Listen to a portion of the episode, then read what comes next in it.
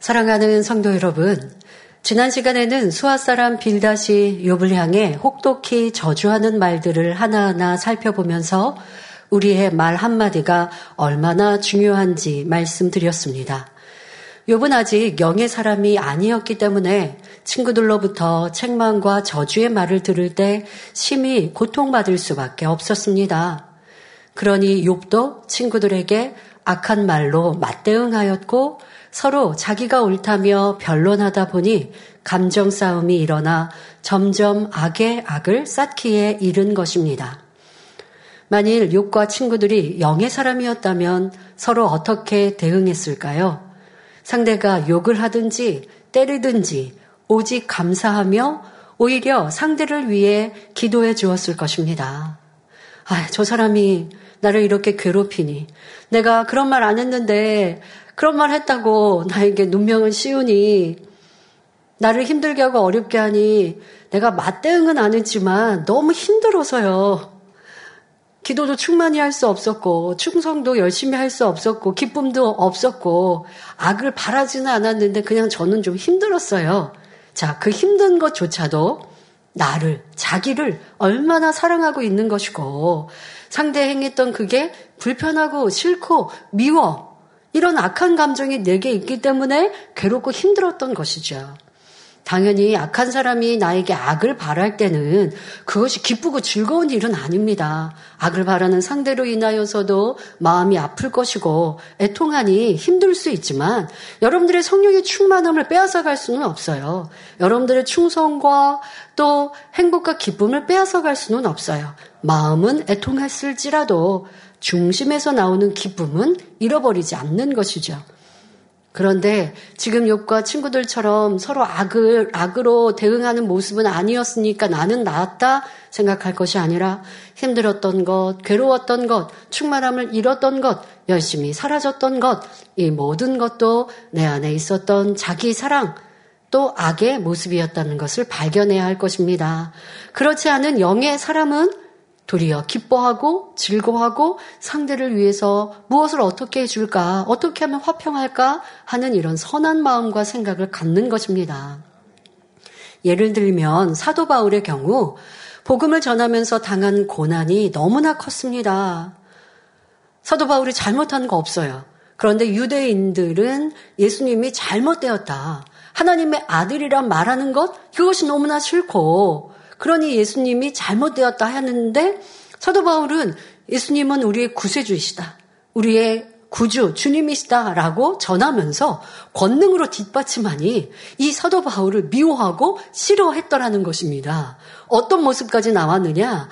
바울을 죽이기 전에는 먹지도 마시지도 않기로 맹세한 40여 명의 유대인들이 있었답니다. 여러분, 이 얼마나 악한 모습입니까? 사도 바울이 그들에게 악을 행한 것도 없고 해를 끼친 거 없어요. 도리어 유대인들을 치료하고 응답해 주었고 이방인들에게도 선을 전하고 주님만 전해요. 하나님도 전하였고 했는데 그게 싫은 거예요.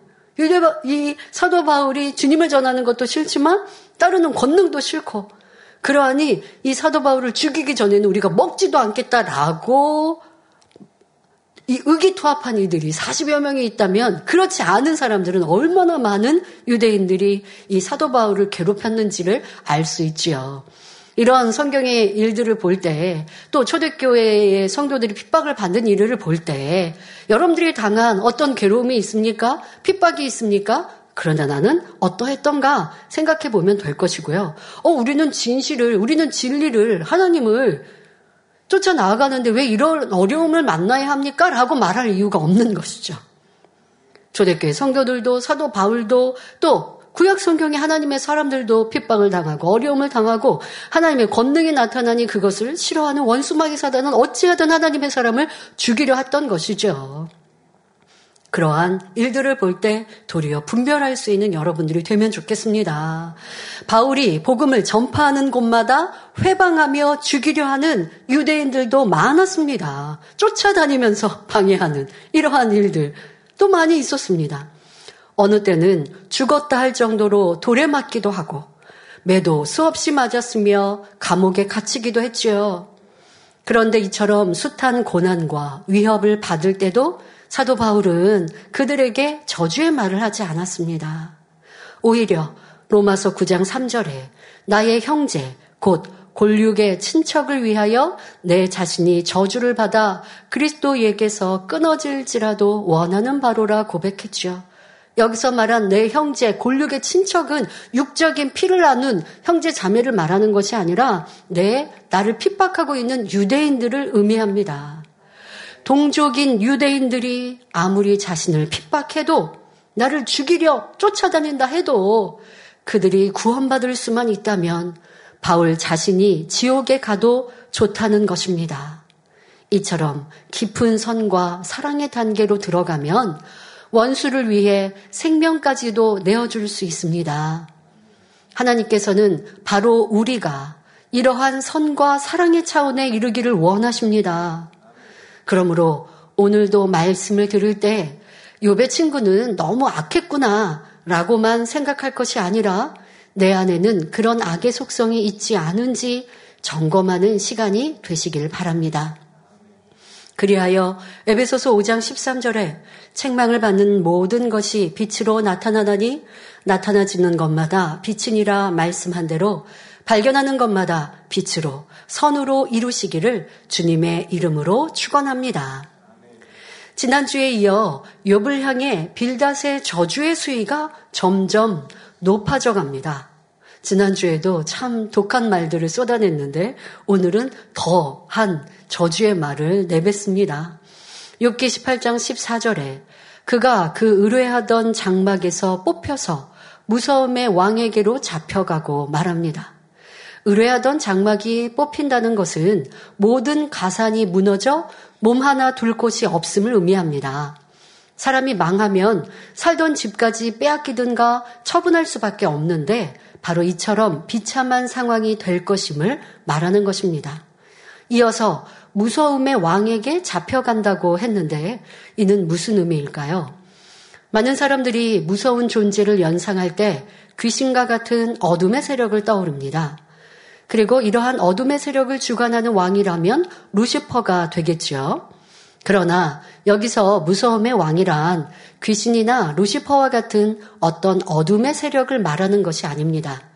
우리가 어떤 분야의 으뜸을 말할 때에 단어 끝에 왕, 이런 왕자를 붙여서 발명왕, 저축왕, 컴퓨터왕 등으로 표현하는 것처럼 무서움의 왕이란 무서움의 극치를 이룬 상태를 말하는 것입니다. 따라서 무서움의 왕에게 잡혀간다는 것은 극심한 공포감에 사로잡혀 점점 마음을 빼앗겨가는 상태임을 말해줍니다. 빌닷은 불난 집에 부채질 하듯이 조롱의 말로 욥의 마음을 더욱 힘들게 하고 있습니다. 앞서 욥이 욥기 17장 13절 14절에 내 소망이 음부로 내 집을 삼음에 있어서 침상을 흑암에 베풀고 무덤더러 너는 내 아비라 구더기더러 너는 내 어미 내 자매라 할진대 고백에서 알 수 있듯이 욥은 참혹한 질병에다 집안이 풍비박산 난 상태에서 살 소망을 잃어버렸고 점점 두려움이 더해갈 수밖에 없었습니다. 이런 두려움 때문에 욥은 계속해서 자신의 타당성을 주장하며 하나님 앞에 대항했고 친구들과 변론해 왔던 것입니다. 그리고 욥이 이처럼 공포 상태로 빠져가는 것을 빌닷은 알고 있기 때문에 무서움의 왕에게 잡혀간다라는 표현으로 욥을 조롱하고 있는 것이지요. 여기서 우리가 깨우쳐야 할 중요한 두 가지가 있습니다. 이는 두려움으로 인해 생겨나는 일들에 관한 것입니다. 첫째로는 두려움으로 인해 욥과 같이 열심히 변명하게 된다는 것입니다. 가령 자기가 한 말을 책임지지 못하거나 맡겨진 일을 감당치 못할 때 사람들은 두려워합니다. 혹여 혼나지는 않을까? 다른 사람들로부터 무시당할까? 자신의 무능함이 드러날까? 좋지 않은 사람으로 인식될까? 걱정하는 것이지요. 그 걱정, 두려움으로 부지런히 병명거리를 찾습니다. 예를 들면 자녀가, 어린 자녀가 엄마가 평상시에 그러면 안 된다라고 했던 잘못을 행했어요. 그러면 엄마한테 야단 맞을까봐 두려움을 갖습니다. 그러면 그 아이의 생각과 마음에서는 어떤 현상이 일어나느냐? 엄마가 이거를 지적할 때 내가 뭐라고 변명할까? 아 자녀, 부모님들이 자녀들 을 보면 이 생각하고 있는 것까지 다 보인단 말이에요. 또 여러분들도 지금 예를 들어 드린 것처럼 내가 실수하고 잘못하는데 그게 드러날까 봐 두려워요. 그 두려울 때 변명거리를 만든다는 것이죠. 우리 인생들이 그리한다는 것입니다. 자, 신앙 안에서도 스스로 진리 안에 살지 못할 때 혹은 알면서도 불순종하거나 게으름 때문에 하지 않았을 때 두려움을 갖게 됩니다. 이러한 두려움 때문에 자신의 합리화를 위한 변명을 하지요. 잘못했습니다. 인정하면 되는데 저 사람 때문에 이런 상황 때문에 그랬다 계속하여 변명하는 것입니다. 그런데 상대가 내 얘기를 내 변명을 들어주지 않으면 서운해하고 급기야는 대항하며 싸우는 모습도 봅니다. 그러니까 자기 변명이 먹혀 들어가면 그러면 좋은데 그렇지 않으면 계속하여 욥과 욥의 친구들처럼 이렇게 싸움까지 이른 것입니다. 여러분은 이러한 모습이 있지 않았는데 않았는지 내가 분명 잘못한 건 아는데 잘못했으면 그냥 인정하고 깨끗하게 끝나고 또 잘하겠습니다 하면 되는데 그렇지 않아요. 잘못한 걸 알아서 인정하는 듯 하지만 또 자기 변호, 자기 변명, 자기 애 이런 모습으로 나오면 상대방은 또 지적합니다. 그러면 또 그게 서운해요. 이렇게 여러분들이 감추려고 할 때, 내 잘못을 감추려고 하는 이런 모습. 그런데 지금 이제 두려움이라고 표현하지만 스스로는 그런 일들을 만날 때 뭐 내가 두려움으로 변명했다라고 생각하지 못할 거예요. 그런데 우리 마음 중심은 그렇다는 거예요. 내 잘못한 것이 드러나서 야단 맞지는 않을까? 저 사람이 나를 무시하지는 않을까? 내가 이렇게 다른 사람들에게 업신여겨지지는 않을까? 그러한 나를 변호하는, 보호하는 습성들이 자연스럽게 발동하면서 변명이, 이유가 나오게 되고, 변명이 내가 이렇게 이렇게 잘못했습니다라는 변명이 아니죠. 누구를 꼭 끌어들여야 되죠. 어떤 환경, 어떤 이유, 이렇게 하면서 도리어 어려움을 자초하는 모습. 상대방이 들어주지 않으면 싸움과 다툼까지 나오는 모습들이 얼마나 많이 있었습니까? 이것이 두려움에 대한 우리의 모습이었던 것 알아야 하겠습니다. 자, 둘째로는 이러한 두려움으로 인해 자신을 얽매어 간다는 것입니다. 두려움이 시작될 때 그 원인을 깨닫고 얼른 돌이켜야 합니다. 불순종에서 순종으로, 비진리에서 진리로, 게으름에서 성실함으로 돌이키면 되는데, 돌이키지 않으면 무서움의 왕에게로 잡혀간다는 말처럼 점점 두려움에 사로잡히게 되지요. 자, 여러분들이 죄를 지을 때 두려움이 임합니다. 근데 그것을 인식하지 못할 때가 많이 있죠. 왜? 죄의 그냥 습성이 배워지면 그러면 내 안에 있는 성령께서 깨우쳐 주시는 그 깨우침을 내가 듣지 못하고 내 불안하고 힘들고 충만함을 잃고 이런 것들을 이제 영적으로 여러분들이 죄로 인한 두려움이다라고 생각하셔야 하는데요. 그걸 의식하지 못하면 점점점 죄악 가운데 죄의 늪에 빠지게 됩니다. 그런데 그거를 여러분들이 의식할 수 있다면 빨리 회개하고 돌이켜야 하는 것이고요. 그런 사람이 지혜롭습니다. 스스로 한번 생각해 보십시오. 내가 알면서도 어둠 가운데 행할 때 얼마나 마음이 좀 두려움이 옵니까? 또 죄의 죄를 계속 쌓아가다 보면 내가 운전하는데 차 사고 나지 않을까? 어떤 분은 그런 말도 제가 들어봤습니다. 길을 가다가 저기 건물 옥상에서 화분이라도 떨어져서 내 머리에 떨어지진 않을까? 이런 두려움까지 가져봤대요. 그러면 두려움이 왔으면 회개하고 돌이켜야 되는데 그렇지 않고 계속 죄악 가운데 육을 즐기고 세상을 쫓아가는 게 재밌어서 두려움은 두려움대로 있고 그리고 내가 육을 쫓아가는 거는 그대로 행합니다. 그러면 점점 이 두려움에 성령의 음성이 성령의 탄식 소리가 들리지 않아요. 두려움조차도 느끼지 않아요. 그러면서 계속 나는 이렇게 죄를 짓는 건 타당해. 이러한 모습으로 자기를 변호하다가 더 사망으로 사망으로 들어가는 많은 인생들을 보지요. 우리 성도님들은 그리하지 않겠지만 두려움이 틈탑니까? 도리어 성령의 역사임을 깨닫고 두려움을 가져다 주는 비진리의 모습들, 죄와 악의 모습들을 빨리 돌이키면 두려움은 온데간데 없이 사라지게 됩니다. 여러분 죄악 가운데 거하면 여러 가지 형태로 두려움이 오죠. 내가 어디가 조금 어 어디가 좀 아파요. 뭐 먹은 식사를 했는데 여기가 조금 얹힌 것 같아요. 성령 충만할 때는 아 내가 과식해서 그렇지 이제 과식하는 거 빨리 이거 절제해야지 하고 그냥 한 끼 지나면 돼요. 다음 끼 좀 절제하든가 하면 아무 문제가 없어요. 그런데 내가 빛 가운데 살지 않고 어둠 가운데 거해서 두려움이 내 마음 생각을 주관하고 있으면요. 어디가 아플, 여기가 딱 속이 얹힌 것 같아요. 나 여기에 속병 들었나? 어디 큰 병이 온 거 아닌가? 이런 두려움이 와요. 근데 뭐 며칠 뒤에 또 괜찮아지면 또 내 마음대로 내 뜻대로 살아요. 어디에 뭐가 이렇게 혹이라도 만져져요. 그럼 이거 암 아니야? 두려워요. 그 두려우면 와서 단열철에 하면서 통에 자복하고 말씀대로 살지 않은 것 회개하면서 죄담 헐면 두려움이 사라지죠. 그리고 내 몸에 있었던 질병의 증상도 없어져요. 그러면서 영적으로 성장해 가면 되는데 두려움으로 인해 순간은 회개하고 돌이켜서 또 질병의 증상이 사라졌어요. 그리고 어느 순간이 되면 또 내 마음대로 내 뜻대로 살다가 또 두려움이 와요. 그렇게 반복 반복하면 또 무뎌지더라는 것이죠. 여러분들이 두려움에 왕에게 잡히는 이런 어리석은 사람이 되지 맙시다. 더더욱 또 두려움에 요즘 현대인들은 이 두려움이라는 것 여러 가지 형태로 육신의 생각으로 자리 잡고 나를 괴롭힙니다. 그래서 조울증, 우울증에 사로잡히는 경우도 있고 또 공황장애로 인하여서 외출하는 것이 괴롭기도 하고 어떤 공간, 폐쇄적인 공간에 있는 것이 힘들기도 하고 뭐 여러 형태가 정신적인 문제들로 드러나는 현대의 문제들이 있지 않습니까?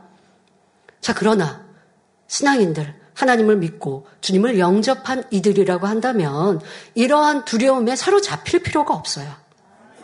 그 근원은 내가 말씀대로 진리대로 살지 못한 것, 빛 가운데 살지 못한 것, 아버지 원하시는 말씀대로 살아갔다면 육신의 생각이 틈타지 않을 것이고 사단이 가져다 주는 두려움에 상관없을 것이고 성령 충만한데 무슨 두려움이 있어요. 행복하고 기쁘죠. 자, 이러한 여러분들의 삶을 살아야 하는데 그래야지 못하고 있다면 세상 사람처럼 이런 두려움의 엄습함으로 그 두려움이 나를 주장함으로 헤어나오지 못해서 삶 자체를 이어가는 것이 어렵고 힘든 이들 또한 이 세상엔 얼마나 많습니까? 우리 성도님들은 그런 모습이 있어서는 안 됩니다. 근데 그런 얘기를 하는 경우가 있어요. 내 스스로의 잘못으로 인하여 두려움이 아니라 어떤 주변으로 인해 성장 과정에서 때로는 부모의 뭐 이런 폭력으로 인해 두려움이 자리 잡혔을 수도 있고 아니면 사람들 직장 생활에서 때로는 상사로 인해서 내가 이런 두려움을 가질 수도 있었다라고 이유될 수 있지만 우리는 진리의 말씀 안에는 다 답이 있어요. 성장 과정에서 부모로 폭력적인 부모로 인해서 그것이 두려움으로 자리 잡혔어요? 그러면 이제 내 부모를 불쌍히 극률이 여기고 이해해주고 안타까이 여겨주고 사랑하는 마음을 가지면 두려움이 사라지는 거예요. 아, 내 부모가 하나님을 알지 못하여서 부부싸움도 많이 하셨고 또 아버지가 이렇게 사회 생활을 하면서 괴롭고 힘들면 술을 먹고 집에 와서 때로는 구타를 하고 그러면 당연히 그 성장 과정 속에 있는 어둠 때문에 두려움을 갖죠. 또 성격에 장애가 오고 삶에서 어떤 안 좋은 영향을 갖게 될 수 있어요. 그러나 주님을 알았고 살아계신 아버지 하나님을 알았고 사랑의 아버지를 만났다면 그런 두려움을 물리칠 수 있는 거예요. 이제 나도 성장했고 또 부모님은 더 약해지셨고 그러면 도리어 내가 그것을 안타까이 여기고 구원받지 못할 부모를 위하여 기도하면서 구원받게 해주세요. 부모님이 전에 그러한 악을 행했는데 회개할 수 있도록 도와주세요. 이런 사랑으로 품고 기도하는데 부모님이 두려울까요? 그럴 리가 없죠? 부모님은 안 들어해도 그 상황 때문에 내가 두려움이라는 것이 자리 잡혀서 성격에 장애가 되고 어떠한 내성적인 성격을 가졌고 그런 피해 망상이 내게 생겼다고요? 이런 육신의 생각도 진리로 변화되면 다 고칠 수 있습니다. 선과 사랑으로 채우면, 주님의 사랑으로 채우면 그런 두려움은 다 사라지는 것입니다. 이렇게 진리 안에서 더 성숙하고 아름다운 우리 성도님들이 되시길 바랍니다. 요한일서 3장 21절 22절엔 사랑하는 자들아 만일 우리 마음이 우리를 책망할 것이 없으면 하나님 앞에서 담대함을 얻고 무엇이든지 구하는 바를 그에게 받나니 이는 우리가 그의 계명들을 지키고 그 앞에서 기뻐하시는 것을 행함이라 말씀하셨습니다. 두려움과 반대, 담대함 아닙니까? 여러분들이 하나님 앞에 진리 앞에 담대할 수 있다면 어떤 원수막이 두려움도 틈탈 수 없는 거예요. 자, 그러면 이 말씀 안에 어떻게 담대할 수 있는지 답까지 해주시잖아요. 내 편에서 무언가 숨기는 것이 있고 떳떳하지 않기 때문에 두려운 것이지. 내가 진리 안에 산다면 두려워할 이유가 없습니다. 오히려 마음이 담대하니 무엇이든지 하나님 앞에 구하여 응답받지요. 그러니까 여러분들이 하나님 앞에 진리 앞에 세상 앞에 담대할 수 있는 건 빛 가운데 진리 가운데 살아가면 그러면 담대할 수 있습니다. 그런 사람은 구하는 것마다 응답 받는다 말씀하십니다.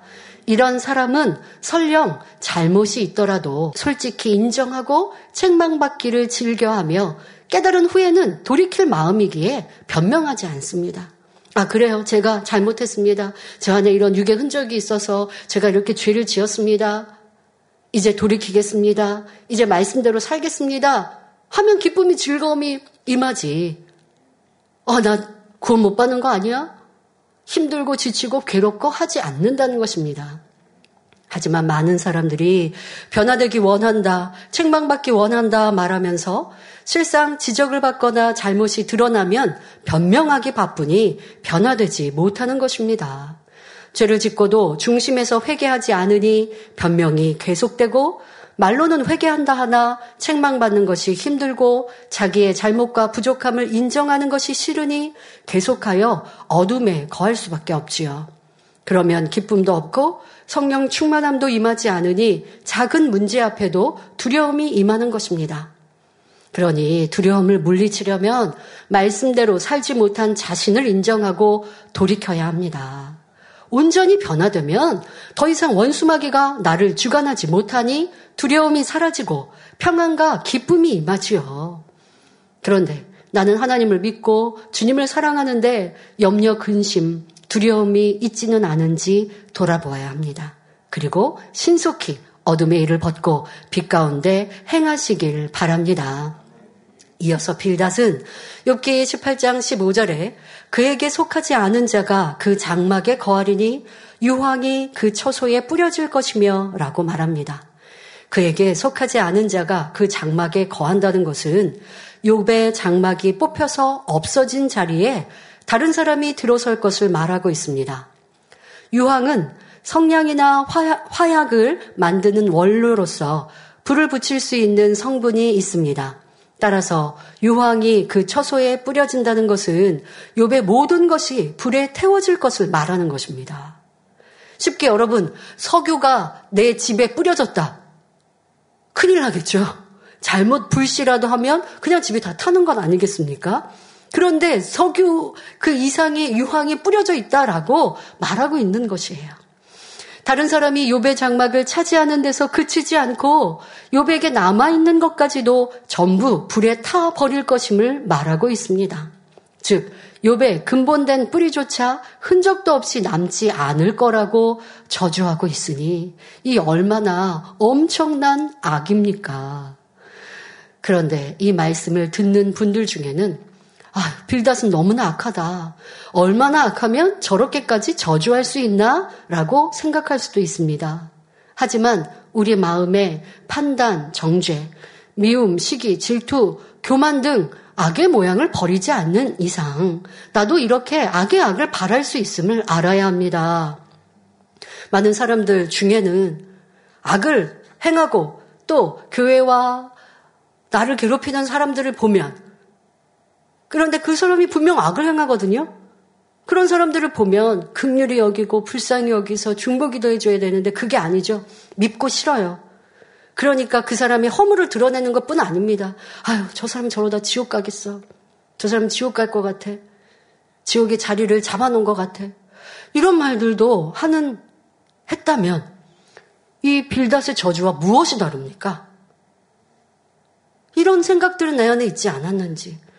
그래요. 악한 사람은 악한 거지만 악한 사람이 악하다고 굳이 내가 정죄해서 말할 필요가 뭐 있습니까? 저 상대방이 알지 못해서 제, 그 사람의 악을 설명해 줘야 되는 것도 아닌 것이고, 아유, 악한 거 모르면 도리어 낫죠. 모르면 무슨 속임 당할 거 아니라면 그냥 모르면 미워하지 않고 싫어하지 않고 나처럼 분내지 않으니까 좋은데 아니에요. 우리는 그 A라는 사람이 악을 행했고 또 나를 괴롭혔는데 B가 그 사람의 악을 몰라요. 그러면 다 설명해주고 알려줘야 돼요. 그래서 같이 미워하고 같이 정죄해야 속이 편하죠. 이게 여러분들 얼마나 큰 악이었는지 빌답만 나쁜 게 아니고 나는 그리하지 않는지 살펴야 할 것이고 꼭 빌답과 같은 저주의 말은 하지 않았어도 내 안에 판단, 정죄, 시기, 질투, 미움이 바로 이러한 악의 동일한 모습이요. 또 그것을 버리지 않는 이상 악의 악의 극치도 나올 수 있음을 알아야 합니다. 이 말씀을 전해주시면서 특별히 이, 이러한 악을 말씀해 주셨습니다. 바로 많은 사람들이 자신의 눈에 들보는 보지 못하고 상대의 티를 지적하는 이 또한도 악인데 이런 악은 사람들이 그냥 작다 여기고 이런 행함을 행하고 있다라고 설명해 주셨습니다. 그러나 하나님께서는 남의 티를 지적하기 전에 내 자신에게는 들보가 있지 않은지 살펴보기를 원하십니다. 그러면서 자기 눈에 들보는 보지 못하고 남의 티를 지적하는 사람을 뭐라고 말씀하세요? 마태복음 7장 5절에 외식하는 자라고 말씀하세요. 심히 악하다라고 말씀하고 계시는데 그런 악을 내가 행하면서도 어 나는 이런 악이 있어 라고 발견하지 못하고 남의 티를 지적하고 있으니 얼마나 어리석습니까? 마태복음 7장 5절에 외식하는 자여 먼저 내 눈 속에서 들보를 빼어라 그 후에야 밝히 보고 형제의 눈 속에서 티를 빼리라 말씀하셨지요. 내 안에 있는 악을 다 빼어 뽑아 버린 후에야 다른 사람의 악도 진리로 정확히 분별할 수 있다는 것입니다. 그런데 그리하지 않고 상대를 지적하고 나무라고 할 때에 아버지 하나님은 너 눈에는 들보가 있어. 근데 상대의 티를 지적하니 그것이 외식하는 자라고 말씀하고 계시지요. 악하다, 심히 악하다라고 지적하고 계시는 것입니다. 그러나 내가 변화될 때, 변화되어 사랑으로 권면하면 상대를 변화시킬 수 있는 것이지요. 바로 형제의 눈 속에서 티를 뺄 수 있다라고 말씀하신 대로 사랑으로 상대를 변화시켜 줄 수 있는 권세, 그것은 바로 내가 변화된 후에 지적할 때 그리할 수 있는 것입니다. 그러므로 데살로니가 전서 5장 22절에 악은 모든 모양이라도 버리라 말씀한 대로 우리는 크든 작든 어떠한 형태든 악은 온전히 벗어 버려야 하겠습니다. 아유, 빌닷은 심히 악해. 그런데 내가 상대를 지적하는 거, 상대의 흠과 티가 보이는 건 그거는 뭐 별거 아니야. 생각하면 아니 된다고요. 내가 그렇게 보이고 말하고 싶고 상대 다른 사람에게 전하고 이 또한 빌닷의 저주의 악과 같이 심히 악한 모습임을 깨달아서 빌닷의 악의 모양이 아니더라도 그 외에 어떠한 악이 내 안에 자리 잡고 있는지를 발견하고 벗어버리는 우리가 되어져야 하겠습니다. 지금까지 욥을 향해 온갖 저주의 말을 하던 빌닷은 이제 나무를 비우들어 확고하게 매듭지어 나갑니다. 6기 18장 16절 17절을 보면 아래서는 그 뿌리가 마르고 위에서는 그 가지가 찍힐 것이며 그의 기념이 땅에서 없어지고 그의 이름이 거리에서 전함이 없을 것이며 라고 말하지요. 나무는 뿌리가 마르면 말라 죽을 수밖에 없습니다. 여기에 한술 더 떠서 가지가 찍힌다면 어떻게 되겠습니까? 이는 완전한 죽음, 모든 것이 사라진다는 것을 의미하지요. 또 그의 기념이 땅에서 없어진다는 것은 그 사람의 남는 것이라곤 하나도 없기 때문에 사람들에게 기억될 만한 것이 없다는 것입니다. 따라서 사람들 사이에 욥의 이름도 부르는 일이 없고 욥에 관해 언급할 거리조차 없으며 모든 것이 말살되어 버리게 될 것임을 말하는 것입니다. 욥은 이런 저주를 들을 만큼 악한 사람이 아님에도 친구들은 너무나 혹독하게 저주를 하고 있습니다. 성도 여러분, 설령 상대가 악한 사람이라 해도 그를 저주하는 일은 없어야 합니다.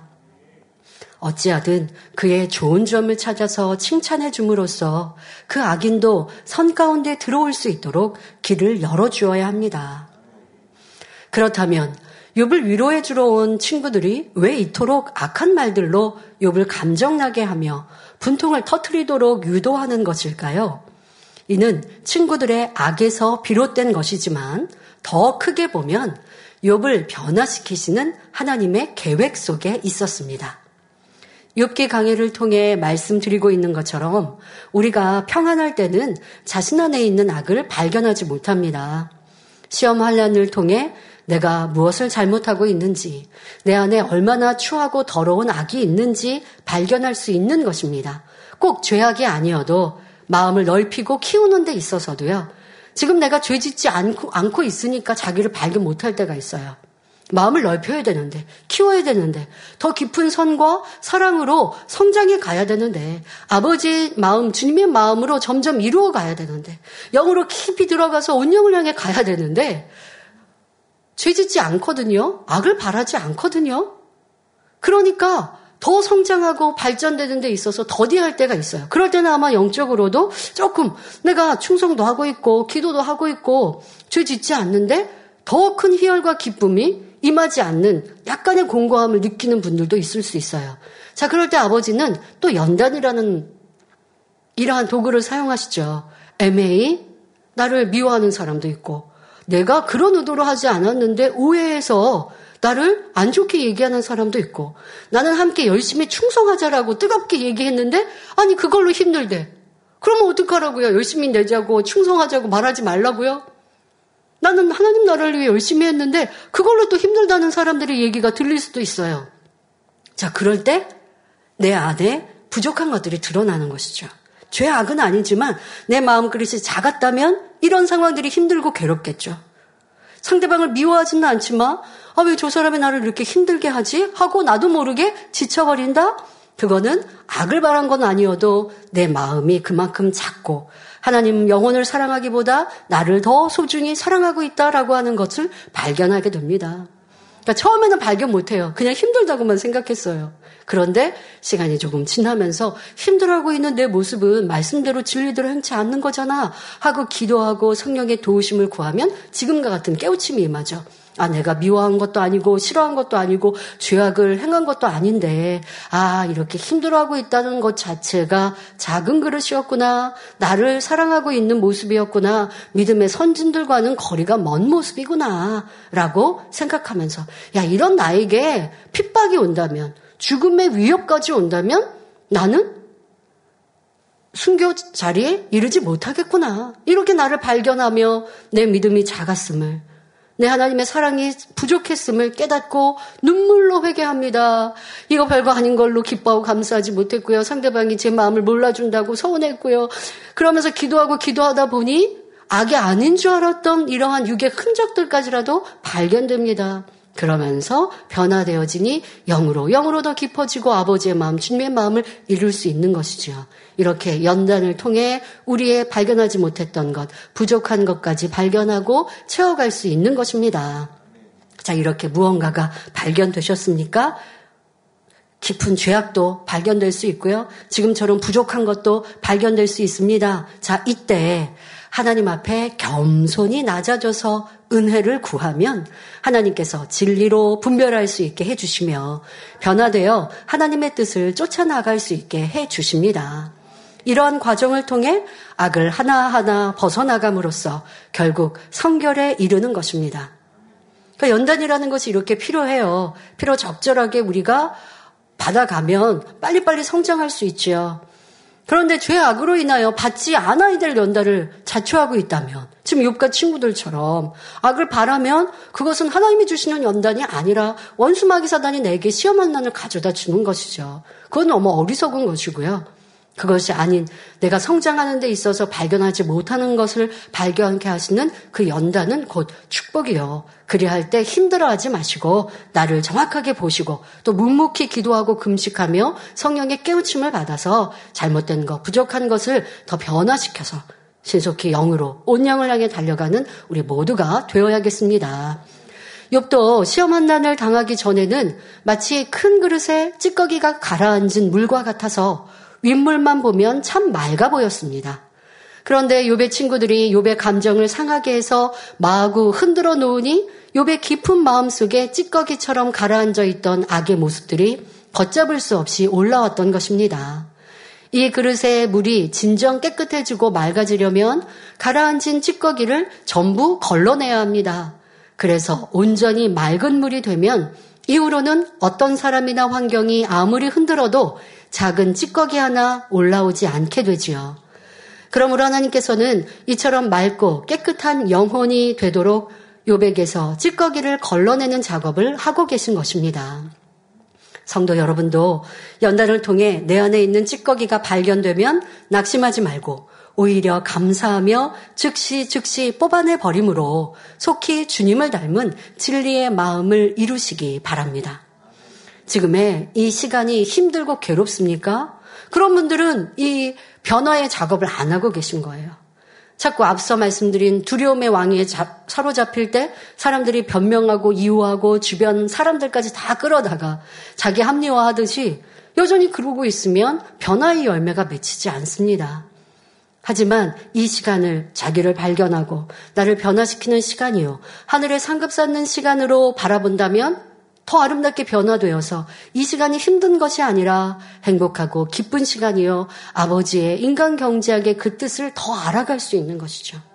그리고 세상의 악함, 인생들의 변개하는 모습, 배신하는 이런 모습을 통해서 더 많은 사람들을 위해 극률로 기도해 줄 수 있는 참 영적 장수 일꾼이 되어 줄 수 있습니다.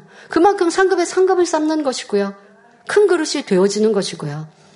이런 복된 시간을 보내고 있는지 아니면 여전히 충만함을 회복하지 못하고 힘들고 괴롭고 어렵게 이 시간을 보내고 있는지 돌아보시면서 연단에 연단이 곧 축복으로 바뀌는 여러분 모두가 되시기를 바랍니다. 이어서 빌닷은 욥기 18장 18절에 그는 광명 중에서 흑암으로 몰려 들어가며 세상에서 쫓겨날 것이며 라고 말합니다. 광명 중에서 흑암으로 몰려 들어간다는 것은 죽음을 말하며 소망을 다 잃는 것을 의미합니다. 또한 세상에서 쫓겨난다는 것은 욥이 이 세상에서 사라질 것을 말하고 있습니다. 그냥 죽게 될 것이라고 표현해도 될 텐데 세상에서 쫓겨난다고 했으니 이 또한 너무나 악한 표현이지요. 이 안에 담긴 의미는 욥이 악함으로 올무에 걸려 있기 때문에 세상에서 욥을 내쳐버린다는 의미입니다. 다시 말하면 세상과 환경이 욥을 받아주지 않고 버렸다는 것을 의미합니다. 가령 어떤 사람이 살 길이 막막해졌을 때 세상도 나를 버리고 모든 것이 나를 버렸다라고 말하는 것을 볼 수 있습니다. 이는 최후에 더 이상 살아갈 힘조차 없을 때 나오게 되는 말이지요. 그런데 빌닷은 이런 엄청난 말을 욥에게 서슴없이 하고 있습니다. 욥 자신이 그런 말을 하고 한탄해도 안 되는데 친구가 욥에게 너가 그런 사람이야라고 이 저주의 말을 하고 있는 것입니다. 성도 여러분, 지금 우리는 욥의 친구 빌닷의 모습에서 악의 극치를 보고 있습니다. 그런데 하나님께서는 이를 통해 우리 자신의 마음은 어떠한지, 자신의 말은 어떠한지 점검해 보기를 원하십니다. 예를 들어 하나님을 믿는다 하면서도 비질리의 말들을 거침없이 함으로써 상대를 실족시키는 경우가 있습니다. 이는 직접적으로 상대를 저주한 것은 아니지만 심히 악한 것이요. 상대를 힘들게 하고 죽이는 말이 될 수 있습니다. 예를 들어 남의 허물을 전하여 수근수근하고 판단 정죄하게 만듭니다. 자, 내가 상대의 허물, 상대방의 허물을 알았어요. 그런데 그걸 제3자에게 말을 해서 같이 수근거리고 같이 비방하고 판단 정죄하게 만들었어요. 상대방으로 인해 판단 정죄하게 만든 거예요. 이게 얼마나 악입니까? 내가 판단 정죄해도, 나 혼자 판단 정죄해도 이거는 심히 악한 것인데 내 말로 인해 상대방도 같이 판단 정지하게 만들었으니 어찌 이게 악의 악이 더해진 모습이 아니겠습니까? 또 내 말로 이간질하고 서로 미워하게 만드는 이러한 사람들도 참 많이 있습니다. 다른 사람에 대하여서 말을 했는데 그 말로 인하여 상대방이 오해하고 불편해지고 감정 상하게 만듭니다. 때로는 했던 말일 수도 있어요. 그러나 그 말을 전하지 않아야 덕이 되는데 전하라고 한 말이 아닌데 A라는 사람이 아유 그 사람이 이런 이런 잘못으로 인해 연단을 받으니 참 어떻게 도와줄지 모르겠다라고 예를 들어 말했습니다. 그런데 그 말을 당사자에게 전하는 거예요. 아 이렇게 말씀하시던데 그러면 당사자가 기 분 좋을 리가 있습니까? 그래서 이간질 시키고 상대방이 오해하게 만들고 힘들게 만들고 이렇게 안 할 말을 하거나 아니면 그런 의도로 말하지 않았는데 자기의 생각을 가미해서 말해서 이간질시키는 경우도 있고 또 거짓말을 해서 이간질시키는 경우도 얼마나 많은지 몰라요. 하지 않을 말을 해서 미워하게 만들고 이러한 그 입술의 말 너무나 큰 악을 행하고 있는데 스스로 알지 못하고 툭툭 말을 전하고 그냥 내가 했던 말조차도 알지 못하고 기억지 못하니 이 죄의 담을 어찌 헐겠습니까?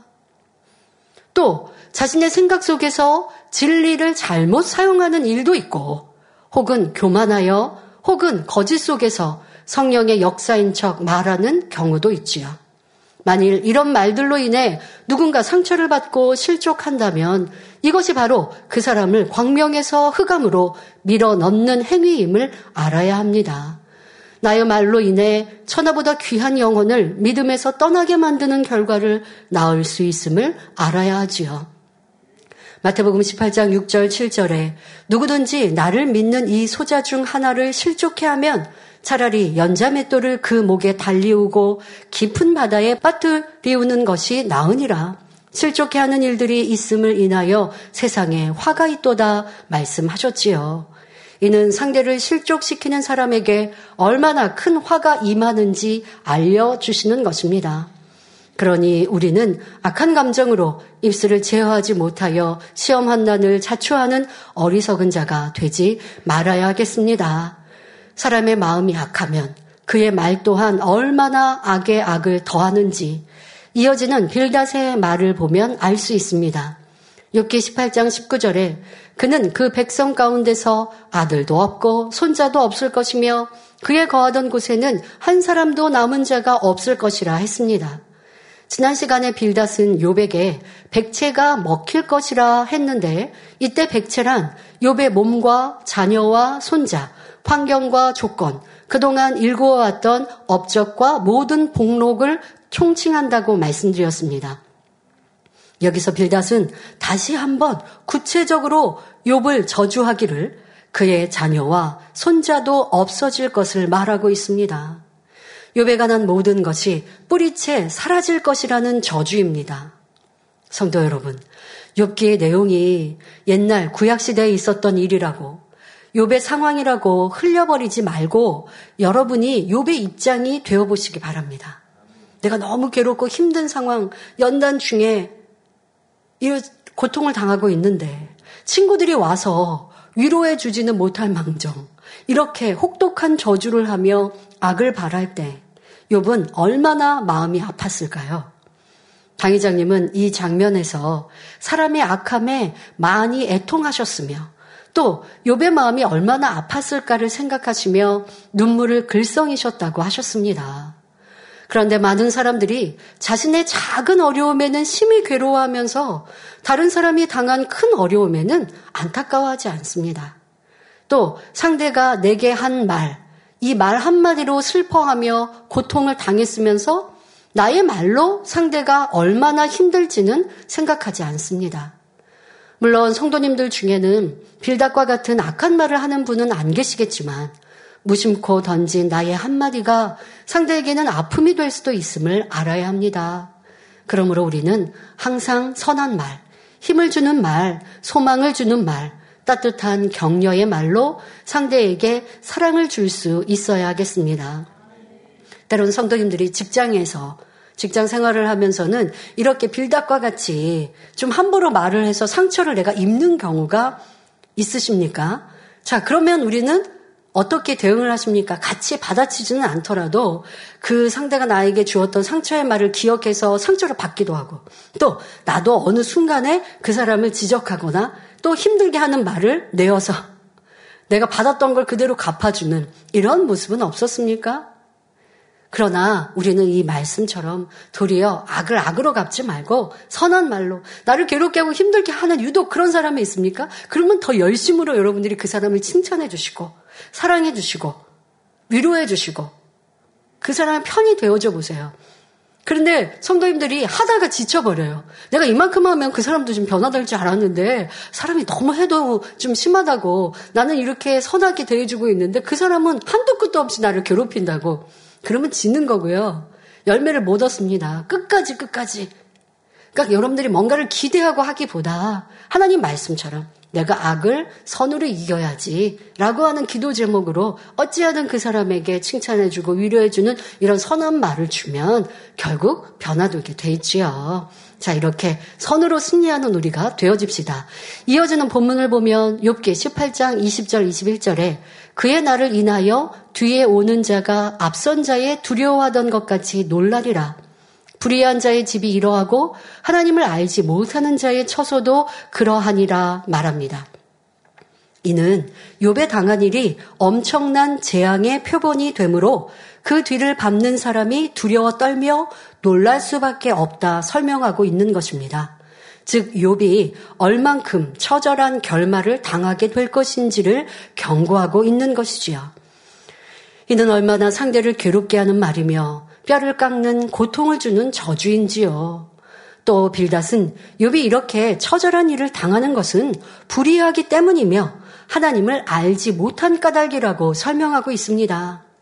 물론 욥은 하나님을 바로 알지 못했기 때문에 즉 영적인 무지함으로 인해 지금의 과정을 겪고 있습니다. 만일 욥이 하나님을 바로 알았더라면 친구들이 진리로 건면할 때 귀담아 들었을 것이고 회개하여 돌이켰을 것이며 더구나 하나님을 원망하는 말은 하지 않았을 것입니다.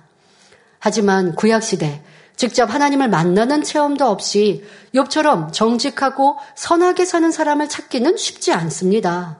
그러니 하나님께서도 사단에게 욥을 칭찬하셨지요. 그런데 빌닷은 욥의 이런 중심은 알지도 못하면서 욥을 불의한 사람으로 판단 정지하고 있습니다.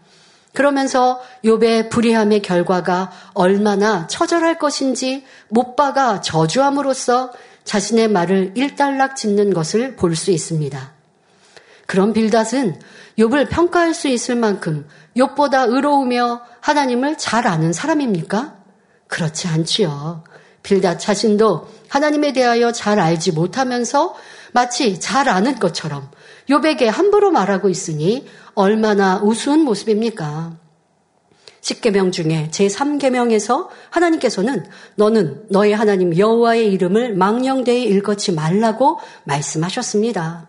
또 전도서 5장 2절에 너는 하나님 앞에서 함부로 입을 열지 말며 급한 마음으로 말을 내지 말라. 하나님은 하늘에 계시고 너는 땅에 있음이니라. 그런즉 마땅히 말을 적게 할 것이라 했습니다. 그러면 하나님 앞이라고 기도할 때 말을 조심하라고요? 아니요. 여러분들의 삶에서 하나님이 다 듣고 보고 계십니다. 그러니 우리의 입술을 주의하고 절제하라고 당부하고 계십니다. 우리의 말과 행동 하나하나를 거룩하신 하나님께서 불꽃 같은 눈동자로 지켜보신다는 사실을 명심하여 항상 하나님의 이름을 경외하며 매 순간 진리의 입술이 되도록 힘써야 합니다. 그런데 성도님들도 믿지 않는 사람들과 대화할 때 이렇게 말하는 사람들을 종종 볼 수 있을 것입니다. 나도 어렸을 때 교회 다녔기 때문에 하나님을 알고 있어. 또는 나도 성경을 읽었기 때문에 하나님에 대해서 알아. 이렇게 말하는 사람들이 종종 있더라고요. 그러나 하나님을 참으로 안다면 천국과 지옥이 있는 것도 알므로 신앙생활을 잘할 수밖에 없습니다. 그런데 하나님을 안다 말하면서 교회에 나오지 않는다면 스스로 천국이 아닌 지옥을 선택한다는 것이니 얼마나 어리석은 사람입니까? 결국 하나님을 알지 못하기 때문에 신앙생활을 하지 않는 것입니다. 꼭 교회에 나오지 않는 사람만이 하나님을 모르는 것이 아닙니다. 또 이런 말을 하는 것이 아닙니다. 교회에 출석하고 예배를 드리며 충성하는 성도라도 하나님을 안다, 믿는다 말하면서 진리대로 행치 않는다면 이는 참이 아니지요. 하나님을 안다는 것은 곧 하나님의 아들이신 예수 그리스도를 안다는 것이며 이는 예수 그리스도를 지식으로 아는 것이 아니라 마음으로 믿고 구세주로 영접하여 그 말씀대로 행하는 것입니다. 하지만 많은 성도들이 주님을 믿는다, 하나님의 말씀을 안다 하면서 그 뜻대로 행하지 않는 것을 봅니다. 이는 믿는 것이 아니요 지식으로 아는 것에 불과한 것이지요. 그러니 하나님의 뜻이 아닌 자기 맘대로 유익대로 살고 비질레를 쫓다가 악에 악을 쌓으며 멸망을 향해 가는 성도들도 있는 것입니다. 나도 일꾼이고 오랫동안 신앙생활 했다. 나도 하나님의 뜻을 잘 안다 말하면서 판단 정제, 수근거림, 미움, 시기, 질투 속에 악을 행한다면 이는 하나님을 아는 것이 아닙니다. 하나님을 믿고 그 뜻을 잘 아는 사람들은 결코 악을 행할 수 없지요. 그러니 우리는 요배 친구들처럼 내가 하나님의 마음을 잘 아는 것처럼 착각하지는 않았는지 돌아보아야 합니다. 그러므로 에베소서 4장 13절에 우리가 다 하나님의 아들을 믿는 것과 아는 일에 하나가 되어 온전한 사람을 이루어 그리스도의 장성한 분량이 충만한 데까지 이르리니 말씀한 대로 온전히 말씀대로 행하여 하나님께서 원하시는 참 자녀로 나와야 하겠습니다. 결론을 말씀드립니다. 사랑하는 성도 여러분. 아프리카의 어느 부족은 쓸모없는 나무를 톱으로 자르는 대신 큰 소리로 죽어버리라고 외친다고 합니다. 그렇게 저주의 말을 계속하면 실제로 나무가 시들시들 하다가 죽는다는 것입니다. 영혼이 없는 나무도 말에 그처럼 민감한 반응을 보이는데 우리 사람은 어떠하겠습니까? 말의 힘은 참으로 놀랍습니다. 나의 말 한마디에 상대가 상처를 받을 수도 있고 용기 백배할 수도 있습니다. 무엇보다도 말은 자신의 인생을 좌우합니다. 잠언 13장 2절에 사람은 입의 열매로 인하여 복록을 누리거니와 마음이 괴사한 자는 강포를 당하느니라 말씀한 대로 사람은 어떤 말을 하느냐에 따라 복을 받기도 하고 저주를 받기도 합니다. 우리가 빌다처럼 혹독한 저주의 말은 하지 않는다 해도 마음에 있는 악으로부터 자신도 모르게 이간시키는 말, 상처 주는 말, 지시하고 명령하는 말 등이 나오게 됨을 알아야 합니다. 또한 같은 말이라도 해야 할 자리와 하지 말아야 할 자리를 분별하고 꼭 필요한 말인가 아닌가도 분별하여 말할 수 있는 지혜가 필요합니다. 우리가 어떤 말을 하느냐에 따라서 상대에게 기쁨과 위로가 되어 주기도 하며 사랑을 더욱 돈독하게 할 수도 있지만 반대로 슬픔과 고통을 주며 원수를 맺게 할 수도 있기 때문입니다. 이처럼 범사에 우리가 어떤 말을 내느냐 하는 것은 매우 중요한데 마음이 하나님을 닮아 정결하게 변화되는 만큼 입술을 온전히 제어하여 선한 말을 할 수 있습니다. 누가복음 6장 45절에 선한 사람은 마음에 쌓은 선에서 선을 내고 악한 자는 그 쌓은 악에서 악을 내나니 이는 마음에 가득한 것을 입으로 말함이니라 말씀합니다. 즉 우리가 선과 사랑의 말만 내기 위해서는 무엇보다도 마음속에 미움, 혈기, 분노 등을 벗어버리고 선과 온유, 사랑으로 채워가야 하는 것입니다. 그러므로 매일매일 말씀과 기도로 마음을 정결케 함으로 이제 여러분의 입술에는 상처 주는 말, 찌르는 말이 아니라 덕과 사랑으로 생명을 살리는 말만 있기를 주님의 이름으로 축원합니다. 할렐루야 전능하신 사랑의 아버지 하나님 이 시간 기도 받는 모든 성도님들 위해 안수하여 주옵소서.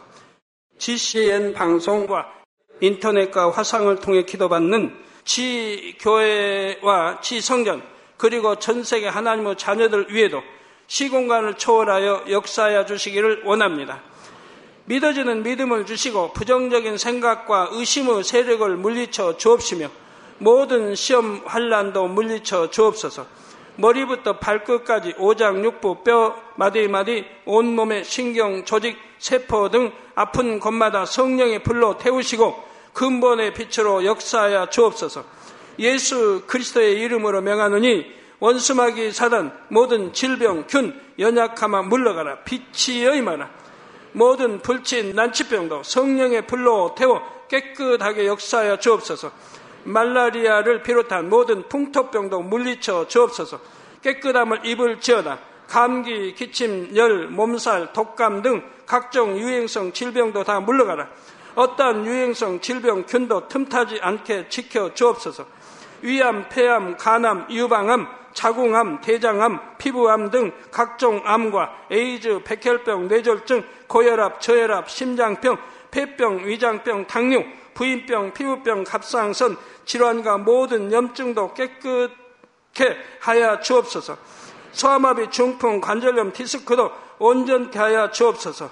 요통, 두통, 신경통을 비롯한 모든 통증은 사라질지어다. 간질, 자폐증, 우울증, 조울증, 노이로제 등 모든 정신 질환도 물러가라. 모든 마비된 것도 풀어지고 일어나 걷고 뛸지어다. 눈도 잘 보이게 하옵시고 귀도 잘 들리게 하여 주옵소서. 소경은 눈을 뜨고 기머거리는 들으며 벙어리는 말할지어다. 각종 사고 후유증도 깨끗게 하시고 부러진 뼈도 붙여 주옵소서. 화상 입은 것도 온전케 하옵소서. 화기야 물러가라. 열도 물러가라. 아버지 흉터도 나지 않게 역사해 주시기를 원합니다. 마약을 비롯하여 각종 약물과 독극물 중독도 깨끗함을 입을 지어다. 죽은 신경과 세포가 살아나며 죽은 자도 살아나게 하여 주옵소서. 잉태어 축복도 주시기를 원합니다. 잉태 축복을 받으라 예수 그리스도의 이름으로 명하느니 원수마귀 사단아 하늘 공중 곳에 잡은 악의 영들아 물러가라. 그의 사자들도 물러갈지니라. 이 땅의 악한 영, 더러운 영, 거짓되고 간사한 영, 이간질하고 미혹하는 모든 어둠들은 물러가라. 모든 흉악의 결박을 풀고 어둠아 물러가라. 빛이여 임하라. 아버지 하나님 부르짖어 기도할 수 있는 능력을 주시고 죄를 버리고 성결될 수 있는 능력을 주옵소서. 영혼이 잘됨 같이 범사에 잘되게 하시고 가정의 복음화도 이루어 주시기를 원합니다. 한 주간도 모든 사고와 재앙으로부터 지켜주시고 불통이 없는 형통한 삶을 살 수 있도록 축복해 주옵소서. 성령의 불담으로 천군 천사와 주님의 불꽃 같은 눈동자로 모든 하나님의 자녀들과 가정, 일터, 사업터를 지켜주시기를 원합니다. 학생들에게 지와 명철을 더하시고 공부도 할 수 있는 뜨거운 마음과 열정도 더하여 주옵소서. 마음과 생각을 세상에 빼앗기지 않도록 지키시고 하나님을 뜨겁게 사랑하는 학생들로 축복하여 주옵소서. 하나님의 자녀들이 먹으나 마시나 입으나 무엇을 하든지 하나님 앞에 영광 돌리는 삶이 되게 축복하여 주시기를 원합니다. 나는 하나님을 만났노라 체험했노라 응답 받았노라 축복 받았노라 간증하는 입술이 되게 역사하여 주옵소서. 아버지 하나님 감사합니다. 홀로 영광 받으옵소서. 우리 주 예수 그리스도의 이름으로 기도하옵나이다. 아멘.